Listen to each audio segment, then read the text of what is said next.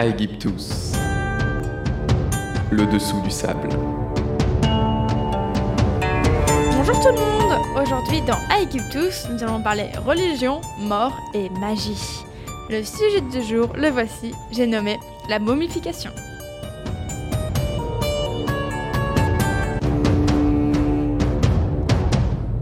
La momification s'est pratiquée euh, dans plus d'une région du monde. hein. On peut citer notamment l'Amérique latine.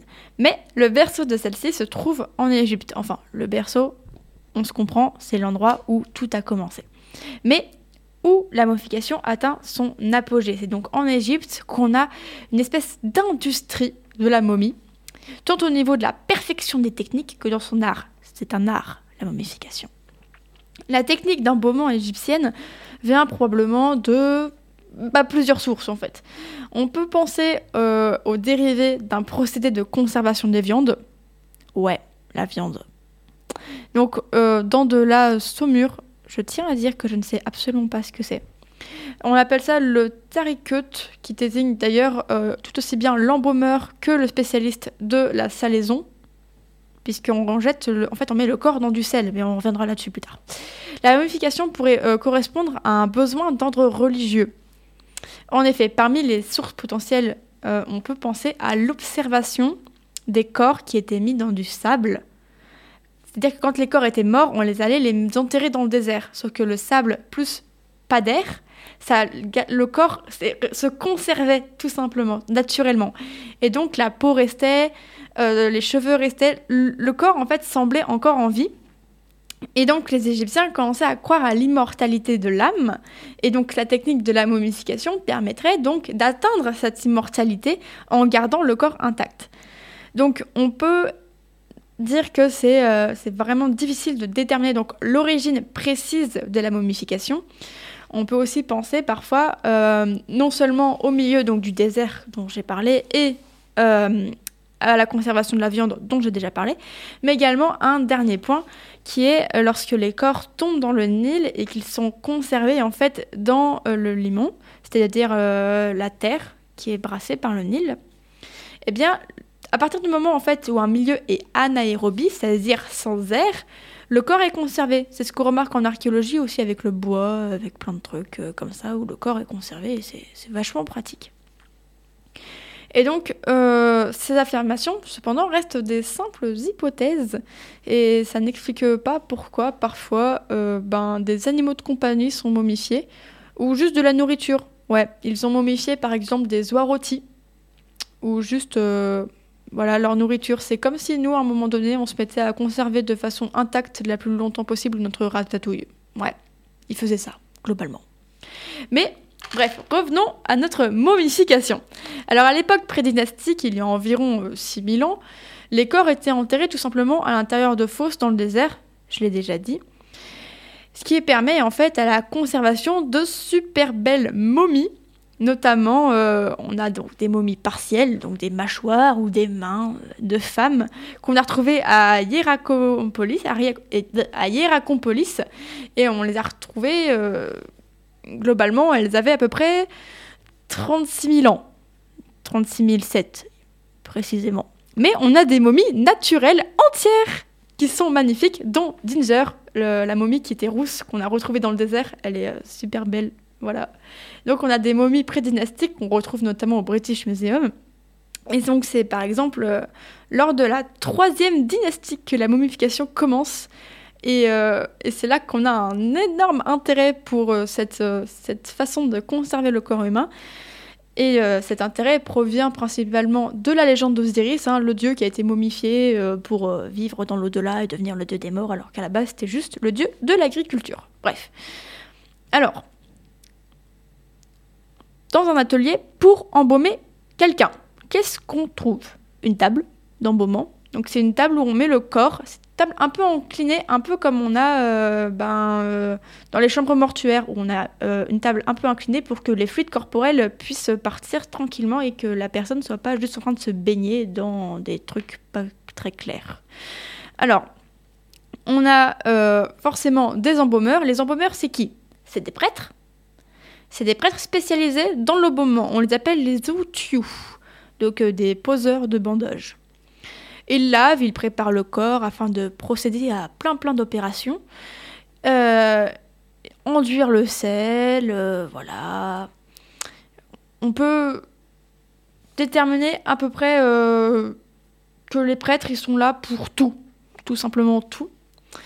Et ensuite, il y a toute une partie magie avec le sarcophage, mais on y reviendra plus tard. Alors, pour ce qui est des étapes, d'abord, on récupère les organes, c'est-à-dire qu'en fait, on, ouvre le corps et puis on récupère euh, les organes qu'on lave avec du vin de palme ou des épices grillées qui sont gardées à l'intérieur de quatre canopes. Les canopes, c'est des petits vases et euh, leur couvercle, c'est des têtes. Donc, c'est les têtes des quatre enfants d'Horus. Donc, par exemple, il y a à l'intérieur du vase canope d'Amset, il y a l'estomac, ainsi que le gros intestin. Dans celui de Happy, il y a le petit intestin. À l'intérieur du vase de Douamoutef, il y a les poumons. Euh, le foie, la vésicule biliaire sont dans le vase canope de Québec chez nous. D'après euh, plusieurs archéologues, euh, et même juste d'après la plupart des observations des gens, le cœur était en général lavé, puis embaumé, et puis remis à sa place. Alors, à sa place, euh, c'est-à-dire dans le corps humain. C'est-à-dire que le cœur pouvait parfois se retrouver un petit peu n'importe où, au niveau du foie, euh, à droite, à gauche, au milieu, mais il était à nouveau dans le corps humain. Voilà, c'est le point positif. Alors, toujours, toujours autour, on avait des pleureuses, c'est-à-dire des femmes, souvent des prêtresses, qui étaient là pour pleurer, pleurer, pleurer, pleurer, pleurer, pleurer, juste pour se commémorer le défunt. Alors, la famille, les pleureuses, euh, viennent chercher le corps une fois qu'il est embaumé. Mais l'embaumement n'est pas fini une fois qu'on a euh, récupéré tous les organes. Sinon, c'est pas drôle. Non. Une fois qu'on a tout récupéré, qu'on a nettoyé les organes, qu'on les a mis dans les vases, qu'on a mis le cœur à sa place, qu'on a recousu un peu tout ça, il faut récupérer le cerveau. Alors, le cerveau, c'est quoi? C'est une étape qui n'apparaît euh, qu'après l'Ancien Empire. C'est-à-dire qu'en gros, c'est quelque chose de relativement récent dans l'histoire de l'embaumement. Alors, le but, c'est que euh, on, on envoie un petit produit qui va réduire la cervelle, le cerveau, qui va tout réduire. Et avec des petits crochets en argent, on va récupérer la matière euh, à travers les narines. Ouais, j'aurais dû mettre un trigger warning, je pense. c'est, franchement très très intéressant à étudier, je trouve. Alors, le cerveau n'est pas toujours enlevé entièrement, mais c'est surtout une étape qui parfois pose des problèmes. On nous a, il y a de nombreuses momies qui ont le nez éclaté. C'est tout simplement parce que le cerveau n'est pas passé. Voilà. Donc euh, voilà. Alors, les fosses nasales qui sont utilisées pour extraire le cerveau, c'est ce qui est utilisé en général. Hein. Bien sûr, parfois, ça ne marche pas. Donc on trouve un autre moyen euh, quelconque. euh.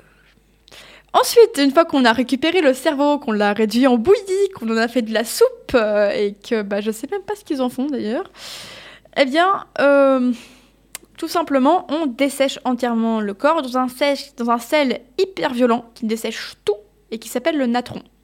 Alors, euh, une fois que le natron a complètement desséché le corps, le corps en fait commence un petit peu à prendre l'aspect de la momie. Cet aspect sec, desséché, qui est, qui est donné naturellement par le désert, bah, cette fois on le donne artificiellement avec du sel. Alors là, on, enduit le corps euh, d'huile parfumée, de parfum, euh, voilà. De façon à ce qu'il sente bien bon pour aller rencontrer les dieux dans l'au-delà. Alors, une fois que notre corps est bien dur, bien solide grâce au sel et qu'il sent bien bon grâce aux huiles, eh bien, euh, on peut enfin commencer à l'embaumer. Et là, c'est là que int- interviennent toute cette partie artistique, entre guillemets. On enroule le corps de bandelettes et entre chaque bandelette, on met des amulettes magiques pour protéger le défunt. Des scarabées, ce genre de choses. Tout ça pour protéger le défunt dans l'au-delà. Et on l'enferme dans son sarcophage. Et là, on l'emmène tout doucement vers sa tombe. Alors la tombe, euh, super jolie si c'est un pharaon, un scribe, un fonctionnaire, ou juste un trou quelque part euh, si c'est quelqu'un de lambda. Parce qu'il faut savoir que la momification, à la base, c'était réservé aux nobles, aux dieux, puisque ça vient de la légende d'Osiris. Donc seuls ceux qui étaient vraiment proches d'Osiris, donc des dieux, pouvaient être embaumés. Donc là, euh, nous avons forcément le pharaon, les proches du pharaon, donc les scribes, les ministres. Et au fur et à mesure, on a commencé à se dire, bah enfin, euh, les grands riches, ils peuvent quand même aller se faire embaumer aussi. Donc les riches ont commencé à pouvoir se payer l'embaumement. C'est parce que ça coûte énormément d'argent. On parle de bois précieux, on parle de parfums, on parle euh, d'or. C'est pas gratuit l'embaumement. Hein.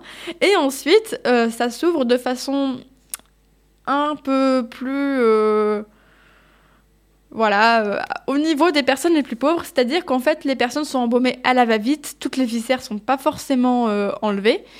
Et euh, bien sûr, on n'enlève pas le cerveau par le nez, parfois on le laisse.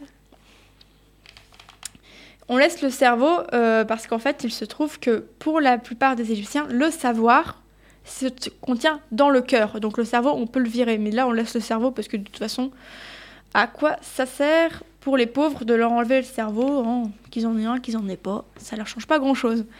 Bref, il se trouve que lors de la procession jusqu'à la tombe, il y a plus seulement un aspect médical, un aspect mortuaire, qui est euh, d'observer le corps humain et de comprendre, parce qu'il trouve que les Égyptiens avaient une énorme connaissance du corps humain, ils pouvaient extraire un fœtus du corps humain et l'embaumer à part, en dehors de la mer, pour qu'il ait lui-même sa propre sépulture. C'est fascinant. Mais là, ce qu'on a, c'est toute une cérémonie d'ouverture de la bouche, c'est-à-dire qu'avec des outils spéciaux, on touche la bouche du défunt, on touche les yeux, pour que le défunt puisse voir dans l'au-delà et exister dans l'au-delà.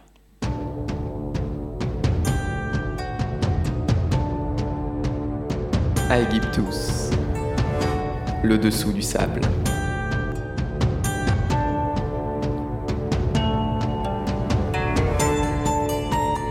Cachés sous le sable se cachent parfois les petits esprits qui font les grandes légendes. A bientôt pour voir ce que les sables d'Égypte nous réservent.